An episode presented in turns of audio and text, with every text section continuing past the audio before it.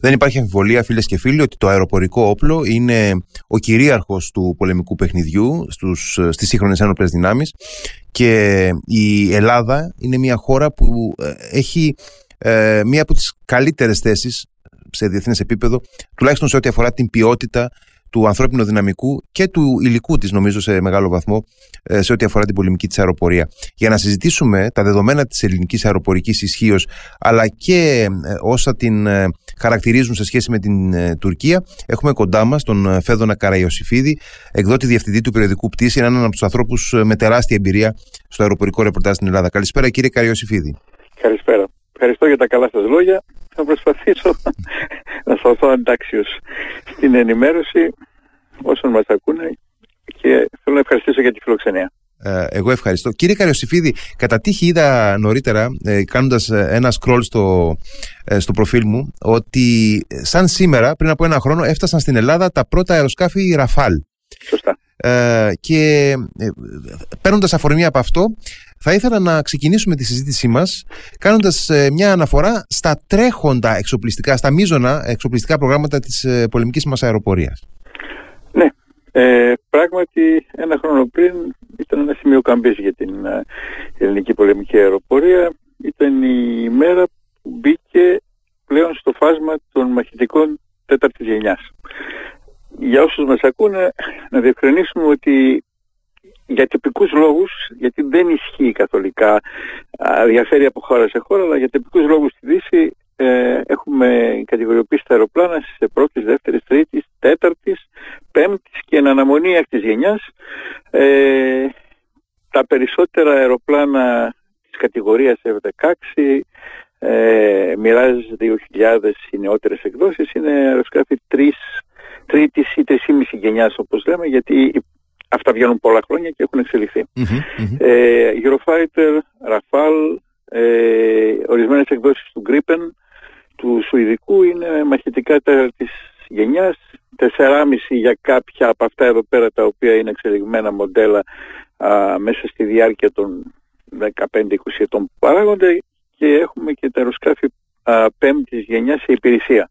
Α, διότι υπάρχουν και κάποια τα οποία είναι σε εξέλιξη και έκτης γενιάς τα οποία υποθέτουμε ότι έχει ξεκινήσει η εξέλιξή τους από πληροφορίες που υπάρχουν, αλλά φυσικά απέχουμε από το να τα έχουμε σε, ε, να έχουμε αντίληψη για τα δεδομένα τους. Ε, η ελληνική πολεμική αεροπορία, μια από τις ε, ισχυρότερες στο ΝΑΤΟ, τουλάχιστον στην ε, μεταψυχροπολεμική εποχή που υπήρξε ραγδαία ε, συρρήκνωση των αεροποριών στην Ευρώπη, ε, διατηρεί αυτή τη στιγμή περισσότερα από 220-230 μαχητικά, ε, κυρίως αεροσκάφη τρίτης γενιάς. Αν εξαιρέσουμε δηλαδή τα Phantom, τα F4, τα οποία είναι αγορά της δεκαετίας του, του 70 με εξχρονισμό στις αρχές της δεκαετίας του 2000, τέλη του 90 αρχές του 2000 και μετά την απομάκρυνση και των ε, τον, τον μοιράζει 2.000 της αρχικής και όχι τα εξονισμένα τα Παύλα 5 έχουμε αεροσκάφη τρίτης ε, και 3,5 γενιάς εάν συνυπολογίσουμε τον εξονισμό των F-16 που γίνεται αυτή τη στιγμή και τέταρτης γενιάς και ελπίζουμε κάποια στιγμή να μπούμε και εμείς στην, ε, στο κλαμπ των αεροποριών με μαχητικά πέμπτης γενιάς είναι η τελευταία από τις εξελίξεις η οποία βέβαια ακόμη δεν έχει ε, πλήρως ε, αποκαλυφθεί έχουμε απλώς μια γεύση από αυτό που μάλλον θα γίνει τις επόμενες εβδομάδες.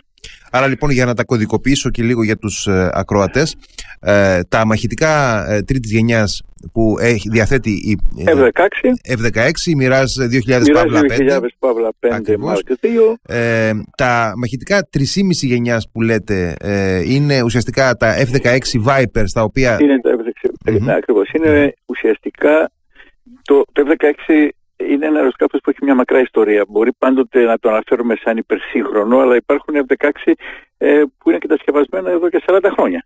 Ε, απλώς στις νεότερες εκδόσεις και στα εξχρονισμένα μοντέλα ή αυτά που παράγονται αυτή τη στιγμή γιατί βρίσκεται ακόμη σε παραγωγή. Είναι αυτά που ζητούν οι Τούρκοι αυτή τη στιγμή να τους πουλήσουν οι Αμερικανοί επειδή δεν μπορούν να πάρουν τα F-35 πρόγραμμα από το οποίο εκπαραθυρώθηκαν όπως θα δούμε σε συνέχεια είναι εξελιγμένα μοντέλα αυτού που ονομάζεται F-16 ε, Fighting Falcon. Δηλαδή ήταν ένα αεροπλάνο το οποίο μπήκε σε υπηρεσία τη δεκαετία του 70 αλλά συνεχίζει να υπηρετεί σε αρκετές χώρες. Έχουν παραχθεί σχεδόν 3.500 αεροπλανα και πιστώνεται με το εξής χαρακτηριστικό. Ε, δεν έχει επισήμως υπάρξει καμιά κατάρρευση ποτέ ε, F-16. Μάλιστα. Ε, να, ε, να πω σε αυτό το σημείο ότι ε, τα αεροσκάφη F-16 Viper που έχει αρχίσει ήδη και παραλαμβάνει η πολεμική μας αεροπορία, έτσι δεν είναι; Σωστά. Ε, είναι, εξ... ναι, ναι, ναι, είναι εξυγχρονιζόμενα, δηλαδή είναι αεροσκάφη τα οποία είχαμε εμείς ήδη σε ναι. παλιότερες μορφές και πλέον τα λαμβάνουμε σε τεχνολογίες εχμής.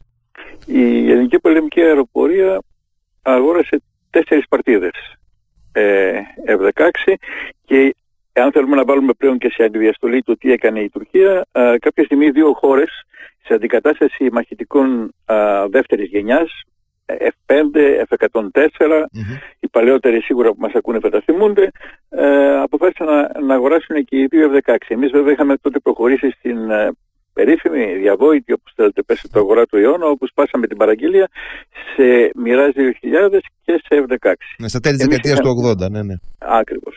Εμείς είχαμε αγοράσει τότε ε, 40 F-16, οι Τούρκοι είχαν προχωρήσει σε παραγγελία 240, αλλά σε ένα διάστημα κάποιων ετών, έτσι. Δηλαδή είχαν πει ότι έχουμε ανάγκες για 240, αλλά προχωρούμε σε μια παραγγελία αρχική, είχαν παραγγείλει και αυτοί τότε 40, αλλά αμέσως μετά συνέχισαν τις παραγγελίες. Εμείς είχαμε κάνει διαδοχικές παραγγελίες τη δεκαετία του, του, του 80 ε, παραλήφθηκαν το, 2000, το 1989 τα πρώτα, τη, δεκαετία του 90 ε, και ε, τη δεκαετία του 2000 ήταν η τελευταία παραλαβή, η παραγγελία την οποία κάναμε και ηταν τα αεροσκάφη τα οποία υπηρετούν σήμερα στην, ε, στον Άραξο. Μετά, ε, λοιπόν, μετά ναι. λοιπόν τα F-16 Viper, τα οποία έχουμε ήδη ξεκινήσει να ε, παραλαμβάνουμε, ναι. έχουμε τα γαλλικά αεροσκάφη Rafale, τα οποία με γρήγορους, ρυθμούς, με γρήγορους ρυθμούς είναι η αλήθεια ότι επίσης έχουμε ξεκινήσει να παραλαμβάνουμε ε, και θα φτάσουν τον αριθμό των 24, έτσι δεν είναι; Σωστά. Ε, η, ο εξχρονισμός των F-16 ε, ήταν ένα πρόγραμμα το οποίο επιδιώκαμε σχεδόν από τα τέλη της δεκαετίας του 90. Απλώς ε, υπήρχαν δημοσιονομικοί λόγοι οι οποίοι δεν το επιτρέπανε. Στη συνέχεια μπήκαμε κυριολεκτικά σε μια, περίπτωση, σε μια περίοδο αφοπλισμού στη μεγάλη κρίση της δεκαετίας του 2010 και τελικά στο τέλος της προηγούμενης δεκαετίας καταλήξαμε να κάνουμε μια συμφωνία για να εξυγχρονίσουμε τα 86 τότε, γιατί αυτή τη στιγμή έχουμε δύο απώλειες οι οποίες έχουν σημειωθεί στο μεταξύ και ένα αεροπλάνο το οποίο βρίσκεται σε μια ενδιάμεση κατάσταση και αυτά θα γίνουν κάποια στιγμή F-16 Viper. Ο κύριος εξυγχρονισμός ο οποίος υπάρχει ε, σε αυτά τα αεροπλάνα είναι η αντικατάσταση του παλιού ραντάρ το οποίο ήταν μηχανικής άρρωσης με ένα καινούριο το οποίο είναι αεροσκάφος, ε, ε το οποίο είναι ραντάρ που κάνει ηλεκτρονικές άρες που κάνει το αεροσκάφος σχεδόν εφάμιλο με αεροπλάνα τέταρτης ή 4,5 γενιάς. Υπάρχει... Τα Ραφάλ mm-hmm. αγοράστηκαν κυριολεκτικά από το ράφι, δηλαδή με, με την έννοια την εξής. Είναι με την καλή έννοια στο ότι ε, είχαμε μια αράγκη την οποία έπρεπε να καλύψουμε πάρα πολύ γρήγορα και μας ικανοποίησαν οι Γάλλοι και ε, αγοράσαμε 12 μεταχειρισμένα και 12 καινούρια. τα μεταχειρισμένα βέβαια ε, εξυγχρονίζονται ε, σταδιακά από την γαλλική κατασκευάστρια εταιρεία και έρχονται στο επίπεδο του πλέον σύγχρονου μοντέλου του F3R. Είναι το τελευταίο μοντέλο το οποίο βρίσκεται αυτή τη στιγμή σε παραγωγή. Υπάρχει, μάλλον όχι υπάρχει, είναι σαφές ότι υπάρχει, αλλά ήθελα να μας πείτε ποιος είναι ο χρονικός ορίζοντας ολοκλήρωσης των προγραμμάτων αφενός του F-16 Viper και αφετέρου του Rafale; Ε, το Rafale εξελίσσεται πολύ πιο γρήγορα. Δηλαδή η συμφωνία με τη Γαλλία ήταν για μια αρχική αγορά 18 αεροσκαφών όπου τα 12 ήταν τα μεταχειρισμένα και τα 6 ήταν καινούργια και προσθέσαμε σε αυτά άλλα 6 καινούργια, άρα τα 24 που θα πάρουμε είναι μισά-μισά. Τα 6 αεροπλάνα ήρθαν πραγματικά πολύ γρήγορα μέσα στο 2022, δηλαδή από τον Ιανουάριο του 2022 μέχρι και ε, τα, το καλοκαίρι της, της, ε, το περασμένο καλοκαίρι, μετά ξεκίνησαν από τον Οκτώβριο να έρχονται τα νεότερα μοντέλα, ε, τα, τα καινούργια αεροσκάφη, ε, θα μεσολαβήσουν πάλι μεταχειρισμένα έξι αεροπλάνα και τελικά θα, θα τερματιστεί αυτή η διαδικασία με τα τελευταία έξι καινούργια αεροπλάνα στο πρώτο τρίμηνο, πρώτο τετράμινο του 2024. Άρα μέχρι το, τα μέσα του 2024 η ελληνική πολεμική αεροπορία θα διαθέτει μια ενισχυμένη μοίρα με Rafale, ε, με Rafale ε, F3R, τα οποία όπως σας είπα είναι η τελευταία έκδοση, περιλαμβανομένων και των πυράβλων Meteor που είναι το μεγάλο ατού αυτού του τύπου. Δηλαδή είναι ένα βλήμα το οποίο δεν υπάρχει ε, πουθενά αλλού στην περιοχή. Είναι ένα βλήμα το αέρος αέρος το οποίο μπορεί να αναχαιτήσει αεροπλάνα σε αποστάσεις πάνω από 100 χιλιόμετρα. Ε, πολλοί χαρακτηρίζουν αυτά τα βλήματα τα οποία αναφέρεστε, τα Meteor, ως, ε, σε συνδυασμό φυσικά με το Rafale, ως game changer ε, στην, ναι, ναι. στην εναέρια μάχη στο ναι. Αιγαίο. Ναι. Ποιο είναι το βασικό τους χαρακτηριστικό που ε, αλλάζει το παιχνίδι; Ε, τα βλήματα έρος έρος εξελίχθηκαν στη διάρκεια της, ε, της ιστορίας τους που ανάγεται στα πρώτα χρόνια μετά τον Δεύτερο Παγκόσμιο Πόλεμο. Σε βλήματα κυρίως αυτά τα οποία έχουν την ικανότητα καθοδήγησης μέσω ραντάρ αυξάνοντας την εμβέλεια στην οποία μπορούν να αναχαιτήσουν και στον τρόπο με τον οποίο κατευθύνονται στο στόχο. Η πλέον εξελιγμένη μορφή αυτών των, ε, των πυράβλων είναι τα, τα, τα βλήματα με ενεργό ραντάρ. Δηλαδή ουσιαστικά έχουν ένα δεύτερο μικρό ραντάρ στο βλήμα, στην, στο ρίγος του και αφού στοχοποιήσουν τα μαχητικά τα οποία φέρουν και εκτοξεύουν τους πυράβλους, το βλήμα πλέον είναι αυτοκατευθυνόμενο. Ως το μεγάλο ατού του, του, του Meteor είναι ότι χρησιμοποιώντας έναν εξελιγμένο κινητήρα μπορεί να, να πετάξει σε πολύ μεγάλες αποστάσεις. Δηλαδή απομακρύνεται από το αεροσκάφος ε, το οποίο το έχει εκτοξεύσει σε αποστάσεις πάνω από 100 χιλιόμετρα. Η πραγματική του επίδοση δεν είναι γνωστή, δηλαδή είναι ένα από τα απόρριτα α, των αεροποριών, ή των κατασκευάσεων της εταιρείας και των αεροποριών που το αξιοποιούν. Είναι ένα ευρωπαϊκό βλήμα το οποίο έχει υιοθετηθεί από τα περισσότερα ευρωπαϊκά μαχητικά. Δηλαδή, οπλίζει τα Eurofighter, οπλίζει τα Rafale, οπλίζει τα Gripen και πιθανότατα και η Γερμανία και η Μεγάλη Βρετανία που διαθέτουν Eurofighter αλλά και F-35 θα επιδιώξουν να οπλίσει κάποια στιγμή και τα F-35. Άρα είναι ένα κοινό βλήμα που μπορείς να το έχεις στο προστάσιο και να το μεταφέρεις από αεροπλάνο σε αεροπλάνο.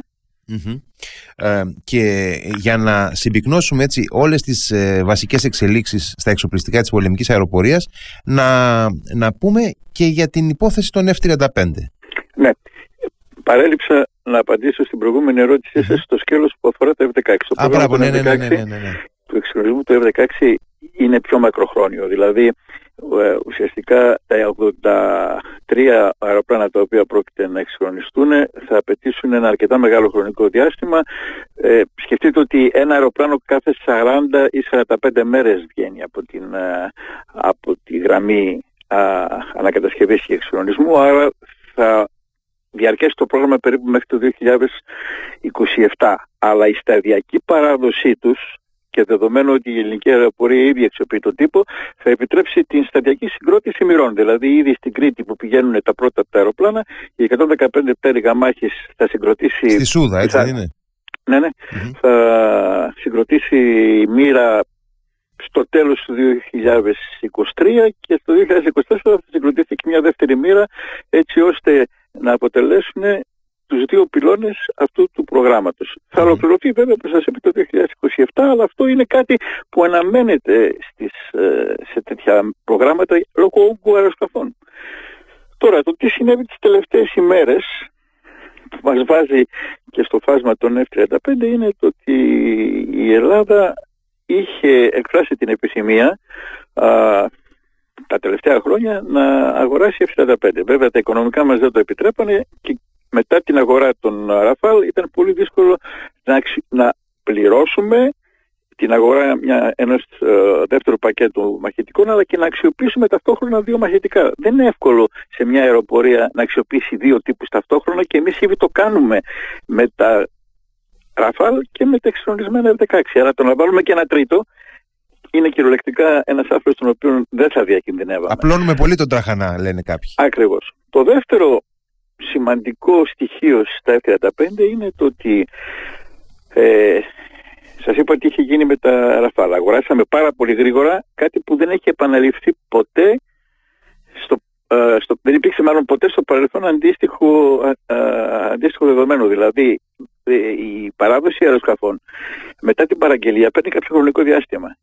Εμείς με τη Γαλλία λόγω της ειδικής συμφωνίας και της αγοράς των αεροσκαφών από τα γαλλικά αποθέματα αυτό που σας είπα τα μεταχειρισμένα, κατορθώσαμε και ε, να αποκτήσουμε αεροσκάφη μέσα σε 2-2,5 χρόνια. Συνήθως χρειάζονται 36 48 μήνες από την υπογραφή, υπογραφή μιας σύμβασης και για ορισμένα μοντέλα χρειάζεται ακόμη περισσότερο. Για να ξεκινήσουν οι παραδόσεις.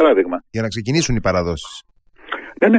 ναι. Και μετά εξελίσσονται μέσα σε διάστημα κάποιων ετών. Δηλαδή, ε, για παράδειγμα, τη τελευταία μας παραγγελία F-16 η οποία έχει γίνει λίγο μετά τα ίμια. Ε, ήταν η δεύτερη μεγάλη αγορά του αιώνα και η πραγματική αγορά του αιώνα γιατί αφορούσε 60 αεροσκάφη ε, F-16 ε, Block 52 Plus και ε, αφορούσε και τον εξορισμό των Mirage 2000 και αγορά καινούριων Mirage 2000. Ε, αγοράστηκαν, οι συμφωνίες κλείσανε το στο τέλος της δεκαετίας του 90 και τα αεροπλάνα παραδόθηκαν το 2004. mm Το F-35 είναι μια τέτοια περίπτωση για άλλους λόγους. Διότι είναι ένα ιδιαίτερο μοντέλο το οποίο η παραγωγή γίνεται μόνο ε, σε δύο εργοστάσια, ενώ στο F-16 για παράδειγμα υπήρχαν 4 ή 5 εργοστάσια γραμμές, γραμμές παραγωγής σε όλο τον κόσμο. Το δεύτερο είναι το ότι έχει πολλές παραγγελίες. Ε, αυτή τη στιγμή η Ελλάδα, εάν επιβεβαιωθεί, αν υπογραφεί μάλλον, έχει επιβεβαιωθεί σχεδόν, αλλά αν υπογραφεί η συμφωνία για τα F-35, ε, θα γίνει η τελευταία ευρωπαϊκή αεροπορία που έχει ανάγκη νέων μαχητικών α, που αγοράζει τα F-35. Όλες οι υπόλοιπες α, έχουν είτε αγοράσει κάτι άλλο, λίγες, ή οι περισσότερες έχουν καταλήξει το F-35. Άρα, ένα ελληνικό συμβόλαιο, ελπίζουμε μέσα στο 2023, θα οδηγήσει σε παραλαβή των πρώτων αεροπλάνων στο τέλος του 27 ή αρχές του 28. Βέβαια τα πρώτα αεροπλάνα θα χρησιμοποιηθούν για εκπαίδευση. Ιδιαίτερα για ένα αεροπλάνο που θα πρέπει να το αναφέρουμε δεν έχει διθέσιο. Δεν έχει εκπαιδευτικό διθέσιο. Εκπαιδεύονται οι χειριστές σε, προσ... σε εξομοιωτές στο μεγαλύτερο μέρος της διαδικασίας. Είναι εντελώς διαφορετικό από αυτό που συνέβαινε στο παρελθον και περνάνε απευθείας στο μονοθέσιο αεροπλάνο. Ναι, είναι, είναι πολύ, πολύ ενδιαφέρον αυτό. Έχουμε και στο παρελθόν ε, τέτοια παραδείγματα, αλλά δεν ήταν σε αυτό το επίπεδο. Για παράδειγμα, όταν είχαμε αγοράσει τα πρώτα Mirage F1, αμέσως μετά τη μεταπολίτευση, που ήταν οι μεγάλες αγορές που είχαν γίνει τότε από τη Γαλλία στην ε, κυβέρνηση του, ε, του Κωνσταντίνου Καραμαλή του, του πρεσβύτερου, ε, ήταν μια περίπτωση που τα 40 F1 που είχαμε αγοράσει τότε ήταν όλα μονοθέσια. Όλα μονοθέσια, ναι, ναι, ναι, ναι, ναι. Ναι. Αλλά τότε η εκπαίδευση γινόταν κυριολεκτικά ε, σπαρτιάτικο όπως ονομαζόταν. δηλαδή ο εκπαιδευόμενος πετούσε σε έναν ε, μάλλον βασικό εξομοιωτή και μετά τα, ε, εκπαιδευόταν με τον εκπαιδευτή ε, ένα, δύο μονοθέσια το ένα δίπλα στο άλλο και ο εκπαιδευτής ουσιαστικά τον καθοδηγούσε και ήταν ηρωική η εποχή της εκπαίδευσης των Μοιράζεφένα. Τα F-35 είναι μια εντελώς άλλη κατάσταση. Είναι ένα αεροπλάνο το οποίο είναι κυριολεκτικά ηλεκτρονικό και η εκπαίδευση γίνεται με τέτοια πιστότητα στους εξομοιωτές που οι ώρες πτήσης στους εξομοιωτές μετράνε σαν ώρες πτήσης εμπειρίας. Ο εντυπωσιακό αυτό. Βέβαια, τα F-35 δεν είναι φτηνά. Ε, επίσης, ε, είναι μια, ο χειρισμός, ο εξοπλισμός, η αξιοποίησή τους είναι σε όλα ιδιαίτερες. Για παράδειγμα, η εκπαίδευση γίνεται συνήθως με εξαίρεση προς το παρόν μίας χώρας του Ισραήλ σε ένα κεντρικό σημείο. Γίνεται στις Ηνωμένες Πολιτείες και μετά παίρνεις τα αεροπλάνα και τα πηγαίνεις στην, ε, στις, ε, στις χώρες ε, που έχουν, που έχουν αποκτήσει το αεροπλάνο. Επίσης, θέλουν ειδικά όπλα, διότι η έννοια του stealth είναι ότι τα όπλα μεταφέρονται Και τα παλαιότερα βλήματα και άλλα όπλα των κλασικών αεροσκαφών μέχρι και τέταρτη γενιάς δεν μπορούν να μεταφερθούν τα περισσότερα μέσα στις αποθήκες του F-35. Χρειάζονται ειδικά όπλα. Το τρίτο είναι ότι αυτά τα, τα αεροσκάφη ε, στη συντήρησή τους είναι ειδικού χειρισμού. Δηλαδή ε, αυτή τη στιγμή υπάρχουν κεντρικές α, εγκαταστάσεις και υποδομές συντήρησης όπου όλα πηγαίνουν εκεί, συντηρούνται και γυρίζουν πίσω στις αεροπορίες. Δηλαδή η διαχείρισή τους γενικότερα έχει μεγάλες ιδιαιτερότητες. Αλλά έχουν ένα μεγάλο πλεονέκτημα. Αυτή τη στιγμή υπερνικούν την αεράμινα όπως την ξέρουμε. Είναι αυτό που λέμε αόρατα, αόρατα δεν είναι, αλλά είναι μειωμένης ε, ε, μειωμένου ίχνους στα ραντάρ με αποτέλεσμα να μην μπορείς να τα δεις, άρα δεν μπορείς να τα αναχαιτήσεις. Από εκεί και ύστερα αυτό το αεροπλάνο θα αποτελέσει το μέλλον γιατί είναι αντικαταστάτης αρκετών διαφορετικών μοντέλων ε, στις αεροπορίες οι οποίες το υιοθετούν. Δηλαδή στην Αμερικανική αεροπορία αντικαθιστά τέσσερα διαφορετικά μαχητικά. Στις ευρωπαϊκές αεροπορίες αντικαθιστά ό,τι μαχητικό υπήρχε παλαιότερα με έναν τύπο. Σε εμάς βέβαια θα έρθει να προσθεθεί σε Ραφάλ και θα είμαστε η πρώτη χώρα ενώ υπάρχουν χώρες που έχουν Eurofighter και F-35 δεν υπάρχει καμία χώρα η οποία προς το παρόν έχει Ραφάλ και F-35. Θα είμαστε οι πρώτοι και έχει ενδιαφέρον γιατί. Έχουμε συνηθίσει εμείς να είμαστε πρώτοι σε αυτά τα πράγματα. Ναι, ναι. Εκτός αν κάποια, κάποιος χρήστης ε, Ραφάλ από, από τους λιγότερους που υπάρχουν σε σχέση με, με Eurofighter βρεθεί να αγοράσει ε, F-35 δεν μπορώ να το δω αυτή τη στιγμή γιατί οι χρήστες είναι λίγοι. Δηλαδή ε, εκτός από εμάς Ραφάλ έχει, ε, έχουν, ε, θα έχουν τα Ηνωμένα Αραβικά Εμμυράτα, έχει το Κατάρ, έχει η Ινδία, έχει η Αίγυπτος και η Γαλλία. Θα έχει η, Ιουγκοσλαβία, ναι, μελλοντικά ίσως και αυτή, θα έχει η Κροατία. Κάπου εκεί πέρα σταματάμε. Η Ινδονησία έχει παραγγείλει, αλλά πρέπει να δούμε λίγο το συμβόλαιο. Καμία από αυτές τις χώρες δεν είναι εύκολο να αγοράσει F-35. mm Άρα θα είμαστε πρωτοπόροι σε αυτό. Και το τονίζω αυτό γιατί. Το F-35 γίνεται πολλαπλασιαστής δύναμης με τη συνεργασία του με μαχητικά τέταρτης γενιάς. Δηλαδή τα δύο, οι δύο γενιές μπορούν να γεφυρωθούν πολύ πιο εύκολα από ότι μια γενιά όπως ένα μαχητικό τρίτης γενιάς. Βέβαια η κατασκευάσια εταιρεία Lockheed Martin επιμένει ότι τα F-16 και ιδιαίτερα τα F-16 ε, Block 70 ή τα Viper στον εξυγχρονισμό τους είναι ουσιαστικά α, αλληλένδετα με το F-35.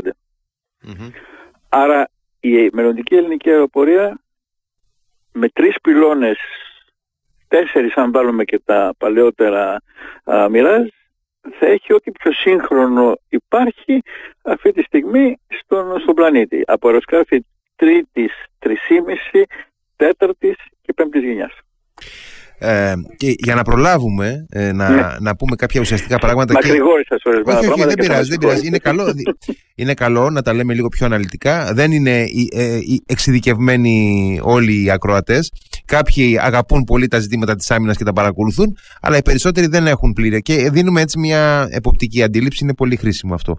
Αλλά να πούμε και κάποια πράγματα για την Τουρκία και ναι. τη μεταξύ μας ισορροπία, η οποία είχε διαταραχθεί για πολύ καιρό και πλέον ε, ε, φαίνεται ότι γεφυρώνουμε ένα χάσμα και ενδεχομένως θα πάρουμε και προβάδισμα. Ναι, ναι. Αυτό είναι σωστό. Για να είμαστε ειλικρινείς, δεν υπήρχε ποτέ ισορροπία μεταξύ Ελλάδα και Τουρκίας. Η τουρκική αεροπορία ήταν πάντοτε ογκοδέστερη και σε ορισμένες περιόδους είχε και, και ικανότερα αεροσκάφη.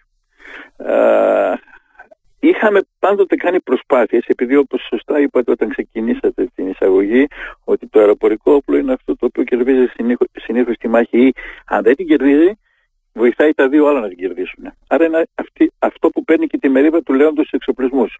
Αν πιάσουμε το ελληνικό παράδειγμα, η, τα περισσότερα χρήματα που έχουμε επενδύσει δεν έχουμε δαπανίσει, κατά την άποψή μου είναι επένδυση. Η άμυνα mm-hmm. είναι αποτροπή, έτσι. Α, ήταν στην πολεμική αεροπορία.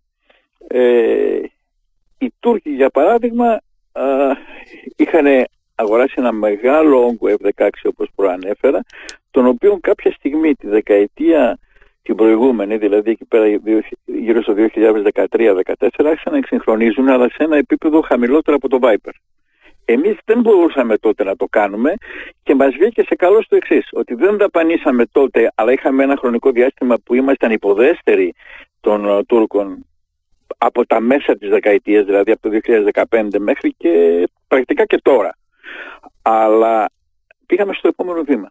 Πήραμε το Viper με το ραντάρ που είναι πολύ πιο uh, σύγχρονο από ότι είναι το ραντάρ που έχουν αυτή τη στιγμή τα τουρκικά ΕΟ16 και κάποια από τα ελληνικά το οποίο, το οποίο είναι μηχανικής άρρωσης κλασικό ραντάρ. Αυτή τη στιγμή αυτό που ζητούν να κάνουν οι Τούρκοι είναι να κάνουν το βήμα και να περάσουν τουλάχιστον τα μισά από τα ενεργά F-16 που διαθέτουν, ε, τα 79, σε επίπεδο Viper.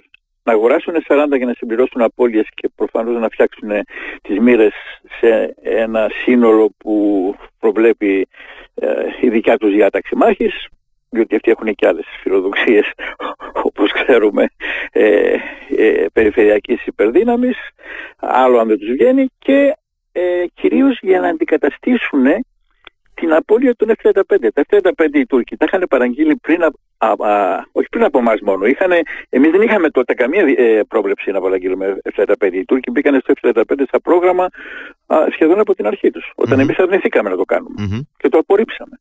Απλώς, α, εάν οι Τούρκοι είχαν πάρει αυτά τα 100 ή 120 F-35 που είχαν παραγγείλει, θα ήταν για μας ο απόλυτος εφιάλτης.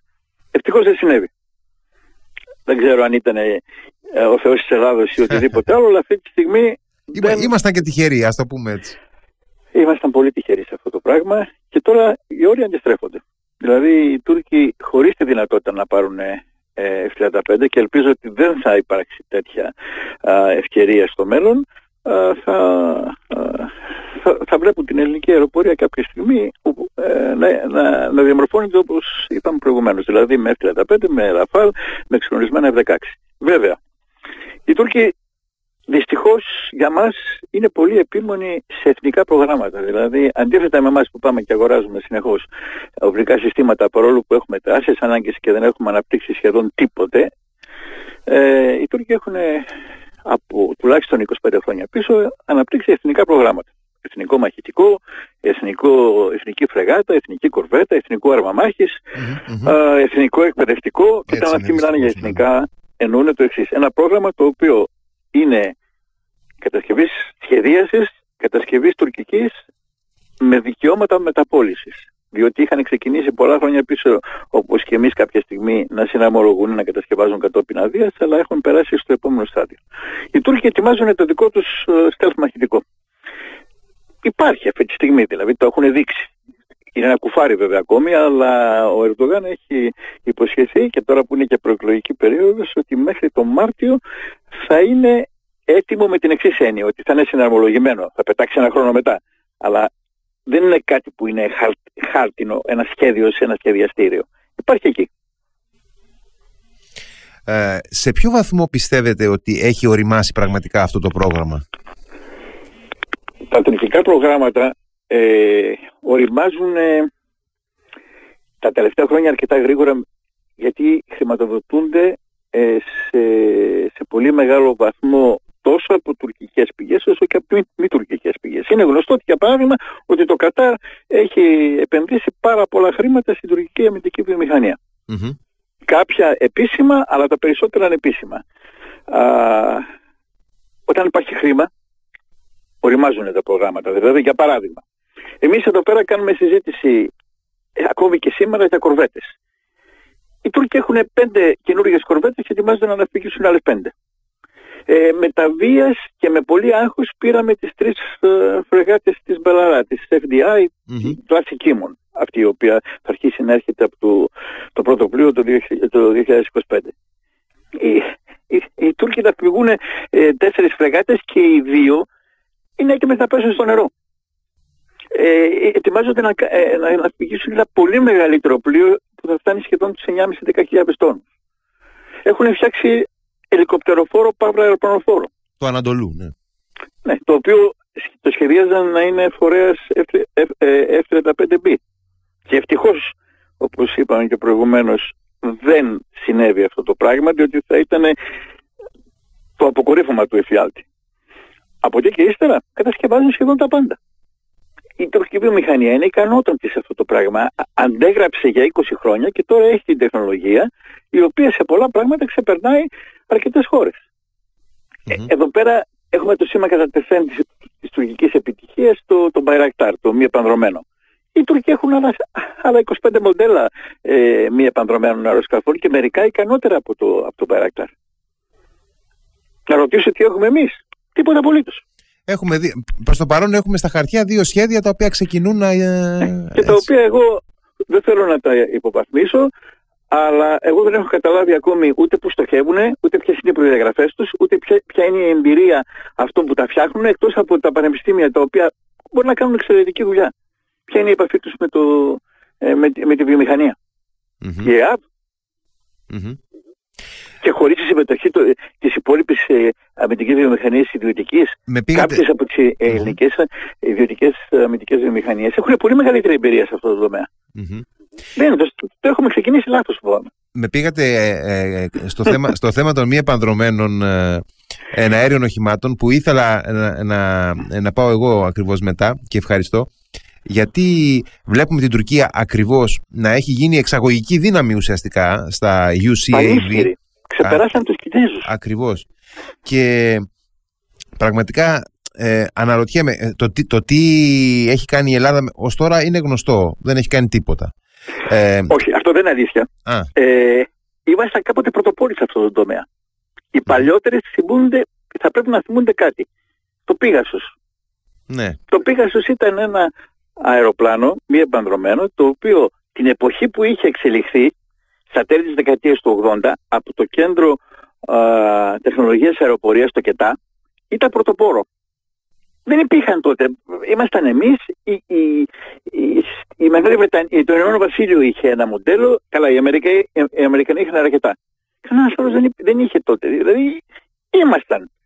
Βγάλαμε το Πίγασος 2 και μετά τίποτε. Τίποτε ναι. κυριολεκτικά. Mm-hmm. Μέχρι και σήμερα. Ναι, έχει, ο ελληνικός στρατός έχει κάποια ε, ΟΑΒ τέλος πάντων για την επιτήρηση του πυροβολικού κτλ. Αγορασμένα αλλά... mm-hmm από την Γαλλία. Βέβαια, βέβαια, ναι, ναι, ναι. ναι.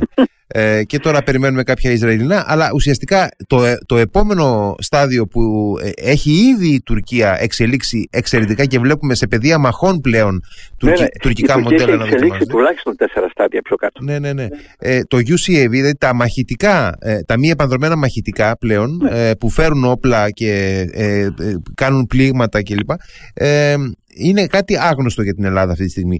Πόσο πρέπει να μας ανησυχεί αυτό το πράγμα; Όπως και πολλά άλλα τουρκικά προγράμματα πρέπει να μας ανησυχεί πάρα πάρα πολύ. Για, για το λόγο του ότι ε, έχω, είχαμε μείνει πίσω 10 χρόνια. Σε πάρα πολλά πράγματα ήμασταν πίσω και πριν από 10 χρόνια, δηλαδή στη δεκαετία του, ε, του 2000, στη δεκαετία του 90. Ε, ε, συμπληρώσαμε κάποιες ανάγκες, αλλά οι ανάγκες είναι τεράστιες. Να φέρω ένα παράδειγμα. Ε, εκπονήσαμε πρόγραμμα άρματος μάχης και πραγματικά προηγηθήκαμε με την αγορά των Leopard 2 Hell στα τέλη της δεκαετίας του 2000, αρχές της δεκαετίας του, του μάλλον ε, μετά το 90, αρχές της δεκαετίας του 2000. Mm-hmm. μικρό, ε, λιγότερο σε αριθμό από ό,τι υπολογίζαμε, αλλά το, το Leopard 2 κυρια, κυριαρχεί αυτή τη στιγμή στην περιοχή. Mm-hmm οι Τουρκοί είχαν ένα εθνικό πρόγραμμα άρματος μάχης. Δεν τους βγήκε όπως ήθελε οι Γερμανοί, δεν τους πουλήσανε ποτέ τον κινητήρα που υπολογίζανε, που είχε σχεδιαστεί το άρμα για να το χρησιμοποιήσει και τώρα χρειάζεται επανασχεδίαση και τρέχουν με τους Νοτιοκορεάτες. Ε, αλλά οι Τούρκοι έχουν την επιδίωξη να φτιάξουν μερικές εκατοντάδες. Το αρχικό, ο αρχικός σχεδιασμός ήταν για χίλια. Υπερβολικός, δεν ξέρω. Αλλά το κατασκεύασαν, υπάρχει εκεί. Και ο Ερντογάν δεν ξέρω αν είναι προεκλογικό, αλλά κάποια στιγμή θα μπει σε παραγωγή όταν λύσει ορισμένα από τα προβλήματα τα οποία έχει αυτή τη στιγμή. Άρα εμείς θα πρέπει να σκεφτούμε πώς θα το αντιμετωπίσουμε αυτό το πράγμα. Υπάρχει αυτή τη στιγμή, εσείς που έχετε μια εποπτεία των ε, τεχνολογικών εξελίξεων και των επιχειρησιακών δυνατοτήτων, ε, η Ελλάδα αυτή τη στιγμή πρακτικά έχει τρόπο να καλύψει το κενό αυτό ε, ή τουλάχιστον να βρει μια μεθοδολογία αντίδρασης απέναντι σε, αυτή την, ε, σε αυτό το κεκτημένο που έχει η Τουρκία;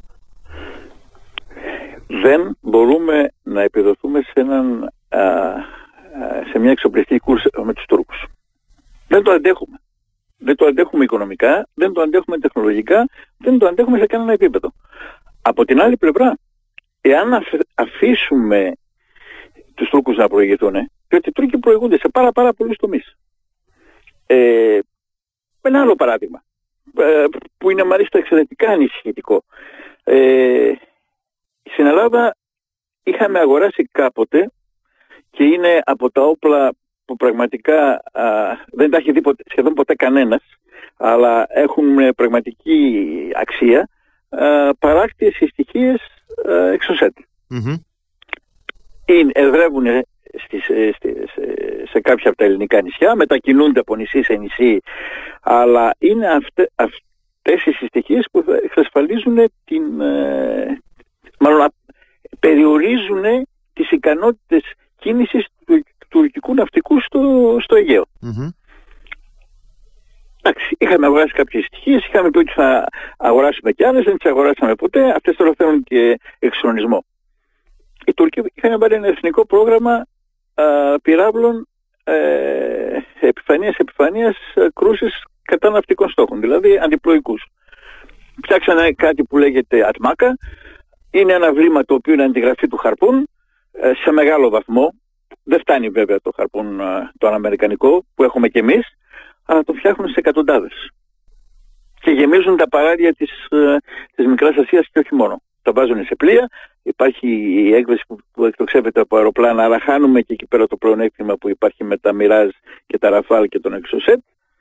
Και αυτή τη στιγμή αντιμετωπίζουμε ένα πρόβλημα. Γιατί τέτοια προβλήματα υπάρχουν πάρα, πάρα πολλά στον ορίζοντα. Και η απάντηση στην ερώτηση που είναι απολύτως δικαιολογημένη είναι το ότι ε, είναι τόσα πολλά τόσες πολλές οι ανάγκες και τόσοι πολλοί τομείς που πρέπει να αντιμετωπίσεις την τουρκική πολεμική μηχανή που δεν είναι εύκολο να γίνει.